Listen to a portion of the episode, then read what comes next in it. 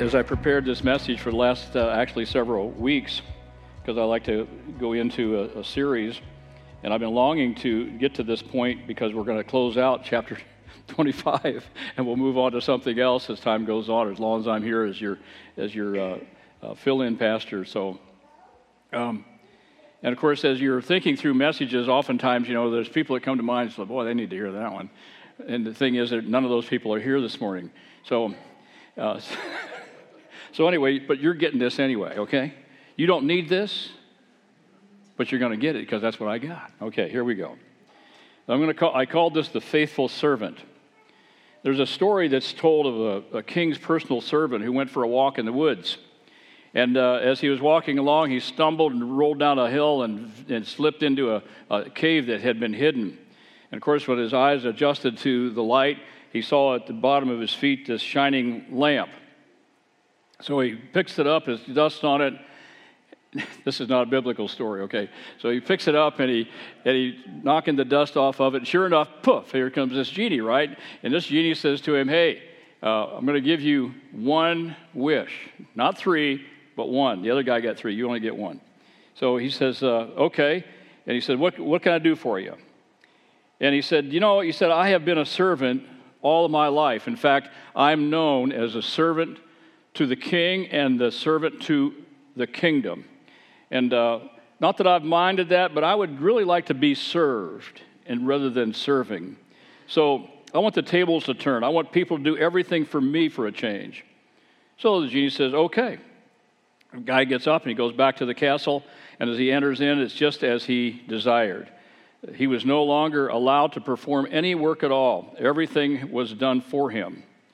Now, for a period of time, it was fantastic. He really liked that. But after about 3 months, the boredom became unbearable.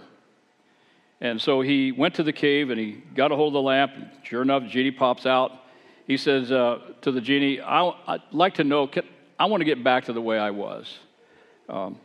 I want to serve others. He says, so much more rewarding to do things for other people. In fact, I would rather be in hell than not be able to serve others. The genie said, where do you think you have been for the past 90 days? In chapter 24 and 25, Jesus begins answering the question, what is the sign of the end of the world, and when are you going to return and set up your kingdom? They were all hoping that it would be soon, and how many of you have prayed that way lately? When you look at the news and you see all the junk that's in the world, you go, Jesus, come quickly, right? We want him to come back sooner than later. But Jesus, in answering this question, what is the sign of the end of the world, but he says that they were kind of maybe a little bit off in their figuring when it was going to happen. They were hoping it would be sooner, but he's kind of letting them know that, no, it's really going to be later. So after telling them some of the signs, and we went through those here last month, but he turns the disciples' attention on a long wait, and what they should be doing while they're waiting. It's interesting that the word wait can be like waiter, like a servant. And he's telling them that it's going to be a long wait, but he was reminding them to stay focused on what they needed to be focused on rather than when it's all going to happen and all the signs and things that we like to dig in and find out what all those signs are, and yet sometimes in the process of that, we forget what our purpose is. The church in America has lost its function, it's lost its focus, it's lost its purpose, I believe. We haven't become servants as much as we become takers. We're not givers as much as we are takers. What's in it for me? I don't want to serve. I want to be served. Now that tendency is in all of us. In fact, after the communion service, the very first communion that he had with them at the Passover, the very next thing that was happening, the disciples were beginning to argue on who was the greatest. So it happens. It happens with the early disciples who were right there with Jesus, and it happens with us. We want to be greater than, and we expect to be served rather than to serving other people. So the Lord is telling them six parables that help them stay focused. And I believe there's 6 of them for a reason, because we need to be reminded as well. So we're going to take a look at those 6. And it's really discipleship and serving the Lord and being saved is all about faithfulness and service. What God is expecting from us is faithfulness and service, or maybe faithfulness in service. So let's take a look at them. Now, we covered a couple of these, and I won't go through in detail the first couple, 3, because we've kind of looked at these before. But Matthew 24, verse 25 through 25 talks about the parable of the faithfulness and service. And the first one was a thief in the night. And what he's saying to them and to us is, look, all the things were given to this steward, and he was expected to do something with it, but because the Lord delayed, so the message there is that it's going to be a long time in coming. So at the same time, keep watch. And the scripture tells us in Matthew chapter 26, Jesus said this to his disciples the night he was going to be crucified, the night he was going to be betrayed. Watch and pray lest you enter into temptation. Remember, they all fell asleep? And we do. We have a tendency to get tired, and we just kind of get drowsy, and so we nod off, as it were, in our calling. We nod off in our assignment. We nod off in what God is expecting out of us. And so instead of keeping watch, we fall asleep. And the Lord's coming like a thief in the night. Now, he's not a thief. There's one thief that comes to steal and kill and destroy, and that's the devil himself. Jesus is not a thief. He's just saying, it's going to be like that when I come. If the head of the house would have known when the thief was coming to plunder his goods, he would have kept watch. Don't let the real enemy of your soul plunder the goods that God has given to each one of us, plunder the resources that God has given us. Remember that our spirit is often willing. You feel that inside sometimes when God is asking you to do something? Well, my spirit's willing, but my flesh is really weak. I don't know that I can do that. I don't know that I want to do that. That's the flesh speaking. So then he goes in and talks about the unfaithful servant. We expect a long delay, so keep working. And that's in Matthew 24, 45 through 51. But Galatians tells us, do not be deceived. God is not mocked. For whatever a man sows, this he will also reap. We all know the law of the harvest, don't we? We should. For the one who sows to his flesh will from the flesh reap corruption. But the one who sows to the Spirit will from the Spirit reap eternal life. So let us not lose heart in doing good, for in due time we will reap if we do not grow weary. So then while we have opportunity, let us do good to all people, and especially to those who are of the household of the faith. So there again, doing good deeds is really an important aspect of identification of those that are serving the Lord. You can't serve the Lord and not serve others. So if there's a long delay, keep working. Then he goes to another parable. Now remember, parables are likes. They're just likes. It's like this. Okay, so then last week, we talked about, or 2 weeks ago, the wise and the foolish disciples, or the 10 virgins, 5 foolish and 5 not so foolish. 5 wise kept oil in their lamp. The 5 didn't keep oil in their lamp, and so they had lamps, but what good's a lamp if it doesn't shine, right? So the idea there is to stay full of oil, or in this case for us as believers, to stay filled with the Holy Spirit. In Ephesians 5:18, Paul tells us, do not get drunk with wine, for that is wickedness. Corruption, stupidity. Now that's from the Amplified Bible. But be filled with the Holy Spirit and constantly guided by Him. And then again in Galatians chapter 5, he says to us, but I say walk by the Spirit and you will not carry out the desires of the flesh. For the flesh sets its desire against the Spirit and the Spirit against the flesh. And these are in opposition to one another so that you may not do the things that you please. There's a conflict inside of us. And the Spirit of God and the flesh are always in conflict. You can't add flesh to what the Spirit of God is wanting out of our life. We can't add those two together. They don't mix. It's like oil and water. It just won't mix. You can't have flesh and spirit. We are in the flesh, this body. But if we try to do things of the flesh and the works of the flesh and the deeds of the flesh and somehow still stay full of the Spirit, those things won't work. And today, again, we try to blend that. We try to pour in the impurities of the flesh into the work of the Spirit.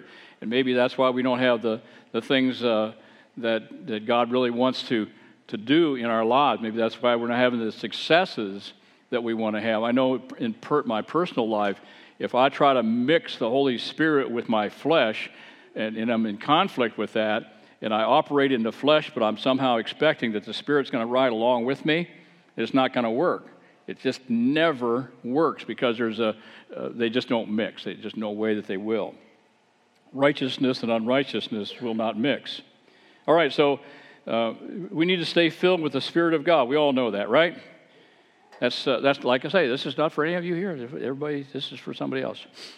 All right, then he goes on and he says, the good and the no good servants. And the rewards are for the faithful. He talks about faithfulness and unfaithfulness in Matthew 25:14-30. And rather than reading that whole thing, I'm just going to remind you of the story.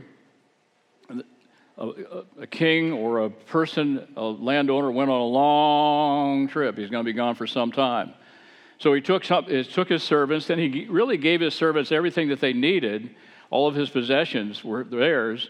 But what he did is he took one of them and he gave 5 talents.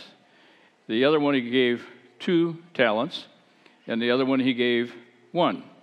And so when he came back, he expected that there was going to be something done with him. Now, a talent is not really an amount. A talent is a weight.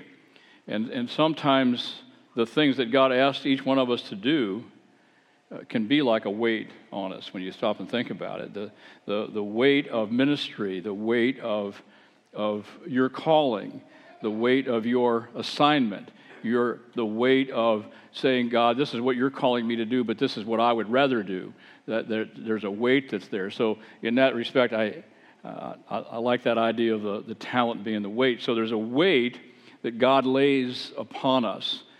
We used to call it back in the old days, we called it the burden. Like, what's your burden? Do you have a burden? People would just gather around the altars and pray for a burden. God, show me the burden. And that burden would be, do I have a burden? Maybe it's for souls. Do I have a burden to be to do some work for you? Do I have a burden for my family?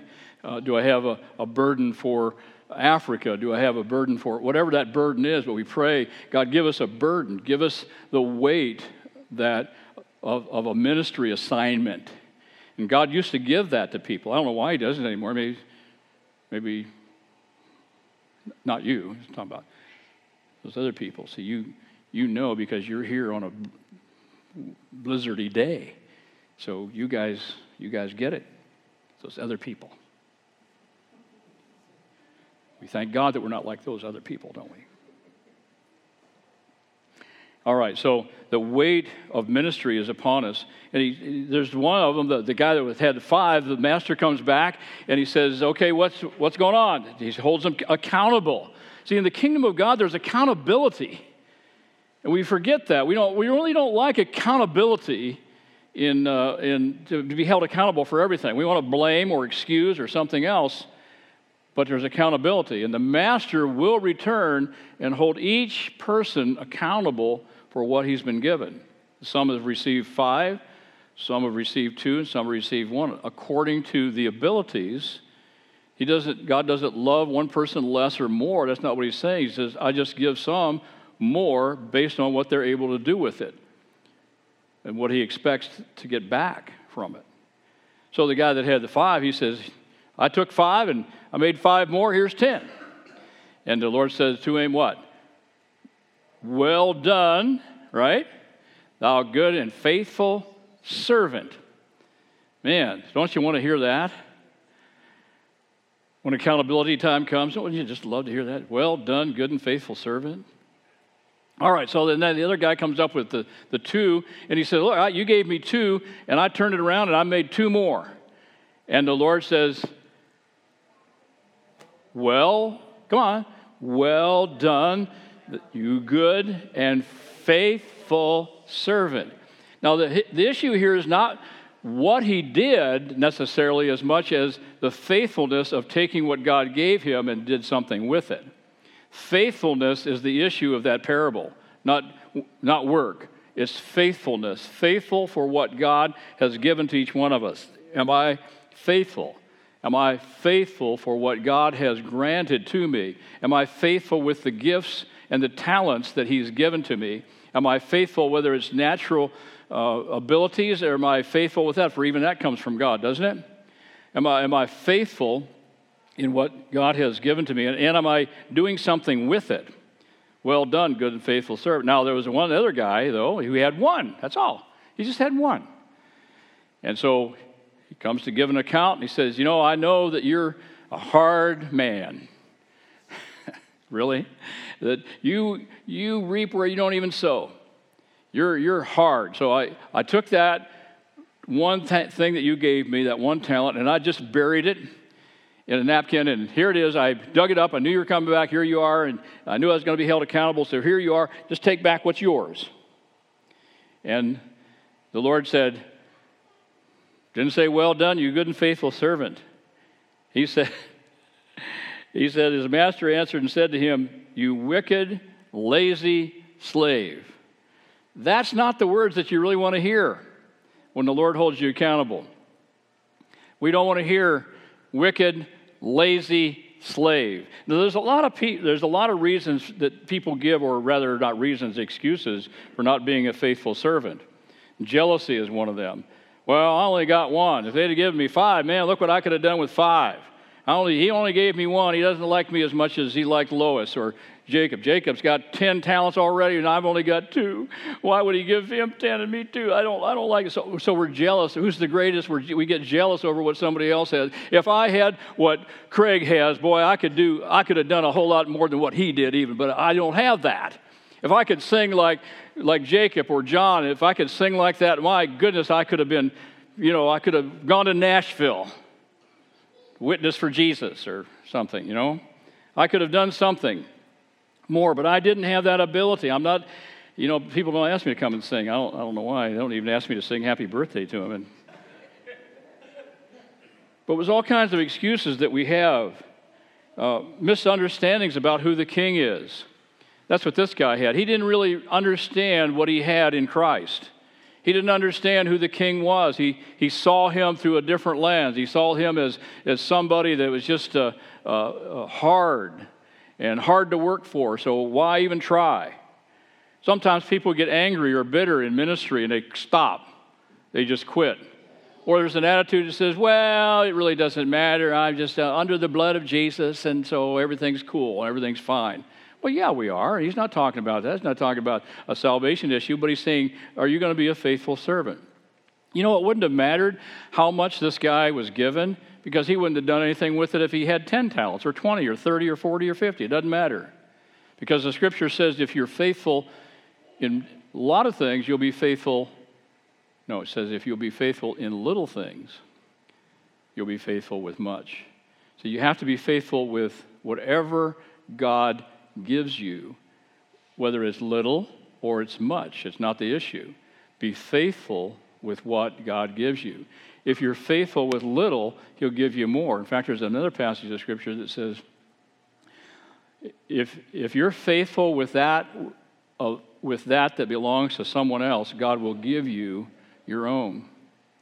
You have to be faithful in what somebody else has, what somebody else has given to you, for God to give you your own.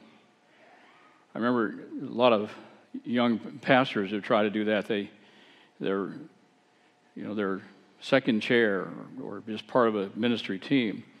And it seemed like they try to undermine the pastoral authority a lot of times, or the authority of the church. And yet they want their own ministry. It's like, no, unless you learn how to operate in the what belongs to somebody else and is faithful to what belongs to somebody else, God will never give you your own. And I could go on and on with that, but I'm not going to. All right.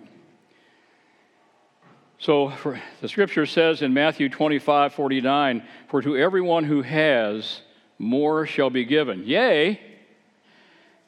What's the reward for doing good with whatever God gives you? More. More. But isn't that awesome? What farmer wouldn't want to plant something in the ground and have more come? We want more, don't we? You got to be faithful for what you put in. God is not mocked. The law of the harvest is still there. If you sow and then you reap, but when you reap, you always reap more than you sow. Same thing holds true with our talents and our gifts. Everyone who has, more shall be given, and he will have an abundance. But from the one who does not have, even what he does have shall be taken away. All right, then he moves into another one about just sheep and goats. Sheep and goats divided. It really isn't a parable there, but it's just sort of a passing over into the next lesson that he has for us. But all the way through here, he's saying something to us. Faithfulness, service, faithful servanthood, faithful in what God has given to us, faithful, being held accountable, and faithfulness is at the bottom of it, faithfulness. So the sheep and goats are divided, so the idea there is you want to stay with the sheep. If you read through that, you'll soon discover that being a goat is not good. I don't want to be a goat. I don't even want to be an old goat. I think when Sharon was doing the kids' things, Camp Daniel, we'd sing a song. Remember that, Mary? I don't want to be a goat. I want to be a sheep, right? Ba ba ba ba ba ba ba. And those fluffy little kid lambs would be bouncing around. You know, I want to be a sheep. How's it go? I don't even know. It doesn't matter. You won't ask me to come back and sing it for you anyway. The sheep and the goats, so you want to stay with the sheep. You want to be a sheep. You want to be a sheep. I wish that God would have called us lions. We're the lions at his right hand, or a cougar, something, you know, a wolverine, something. Anything better than a sheep. Dumb sheep. My first pastorate, I had a sheep herder, sheep farmer. He said, "I want you to drive to Chamberlain with me. I'm going to buy sheep today." Okay, so I loaded up his double-decker, and away we went to buy sheep. Went into the sale barn there, and he buys 1,000 sheep. I don't know how many, but a lot of them. Anyway, he buys all this, and he says, "I'm going to go and pay for the sheep. You go out and load them up. If I can handle that, or I'm a shepherd." So I back up that double-decker to the gate, and all them cowboys with their boots are standing there and their hats and sucking on a straw like cowboys do, you know. Got their one foot up on that lower fence rail, and they're watching me, and I'm watching them, and I'm out there trying to get them sheep into that trailer. And I am getting more and more frustrated. And they're just standing there laughing at me, looking at me with the big cowboy grins on their faces with their belt buckles that are about this big. And they're standing there watching me, and finally one of them says, "You got to take one of them and shove him in the hole, and the rest will follow." Really? So I got a hold of little Fluffy, and I shoved her in that hole, stood back, and they all went. I learned something about pastoring that day. If I can just get one of you kicked through that hole, the rest will follow. That's the success of my ministry, has been right there. All right. So when the Son of Man comes in his glory, and all the angels will be with him, then he will sit on his glorious throne. All the nations will be gathered before him, and he will separate them from one another, as a shepherd separates the sheep from the goats, and he will put the sheep on his right and the goats on his left. You always want to be on the right. You always want to be a sheep. All right, so the Lord separates the righteous from the unrighteous when he comes. Now, the righteous and the unrighteous are noted because of their notable service. That's what that's saying. There's something that makes them righteous. That's the identity of faith in Christ. But there's something that's notable about the righteous. and he notices their service. And he says to them, what's the service? What is their service? And he goes on and he says in Matthew 25, 35, and 36, "And the king will say to those on his right, 'Come, you who are blessed of my Father, inherit the kingdom prepared for you from the foundation of the world.' Listen carefully now. 'For I was hungry, and you gave me something to eat. I was thirsty, and you gave me something to drink. I was a stranger, and you invited me in. Naked, and you clothed me. I was sick, and you visited me. I was in prison, and you came to me.'"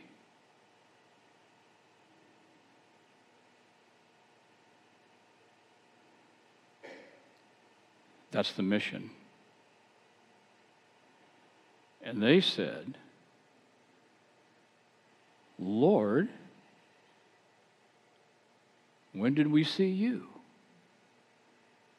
And he said,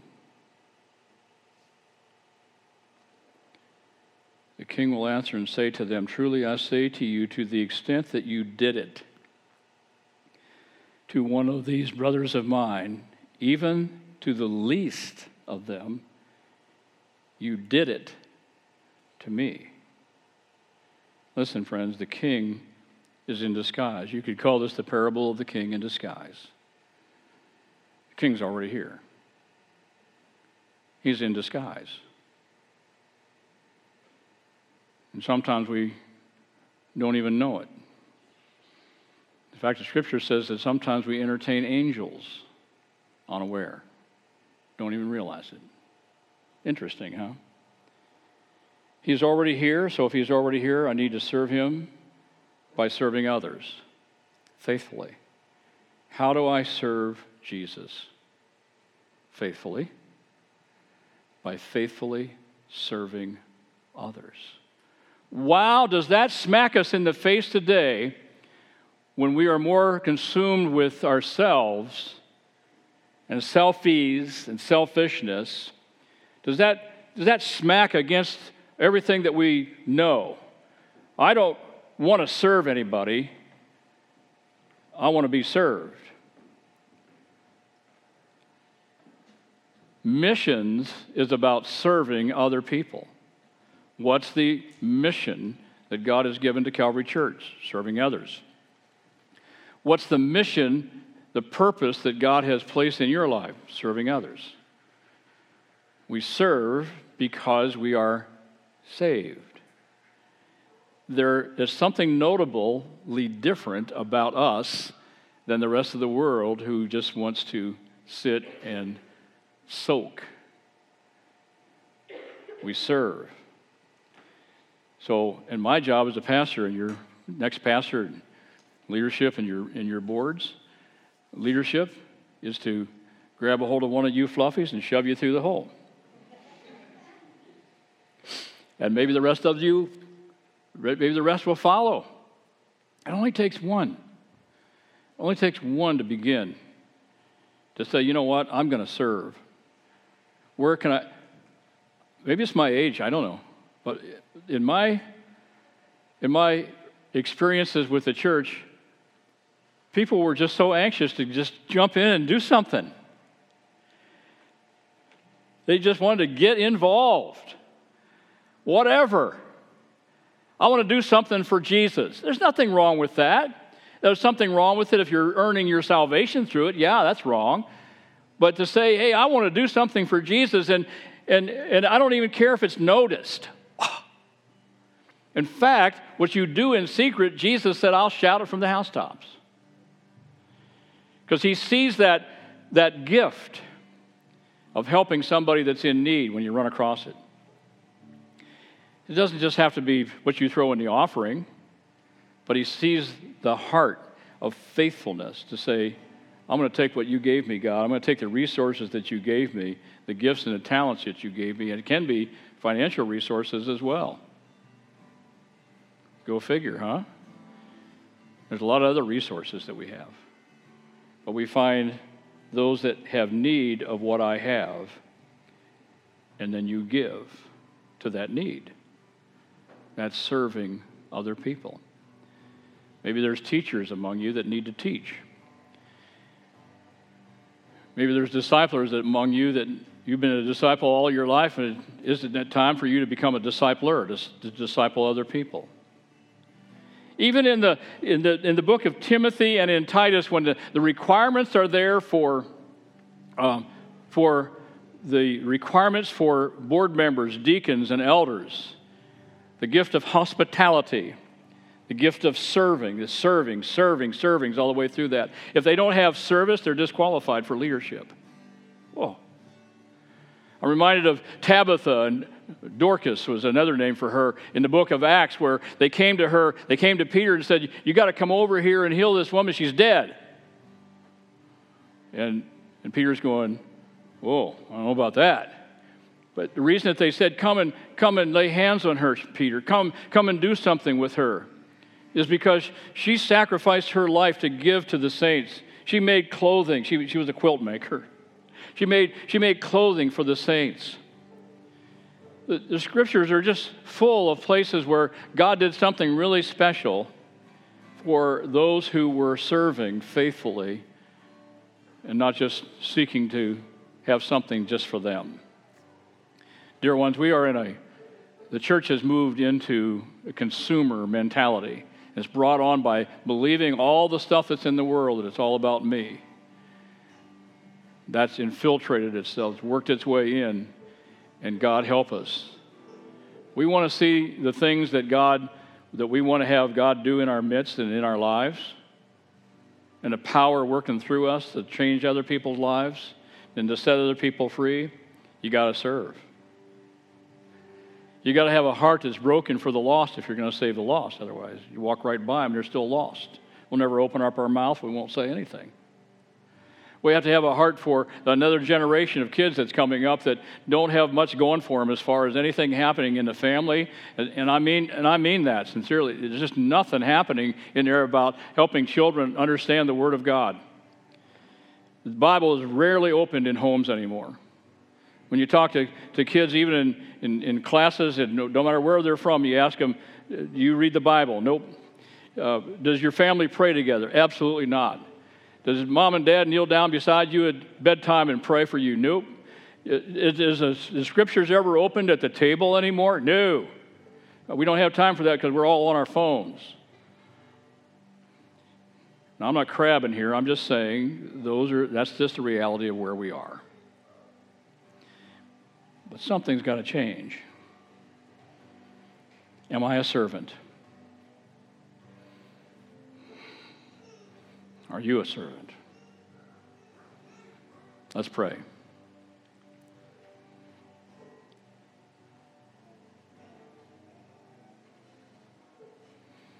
There's an old chorus, and we're not going to sing that here, but there's an old chorus that says, "I will serve you because I love you. For you have given life to me. I was nothing before you found me. You have given life to me." Heartaches and broken pieces, ruined lives are why you died on Calvary.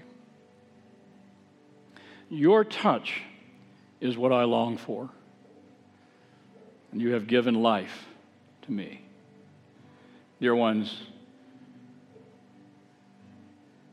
may the Lord do something fresh in all of our lives.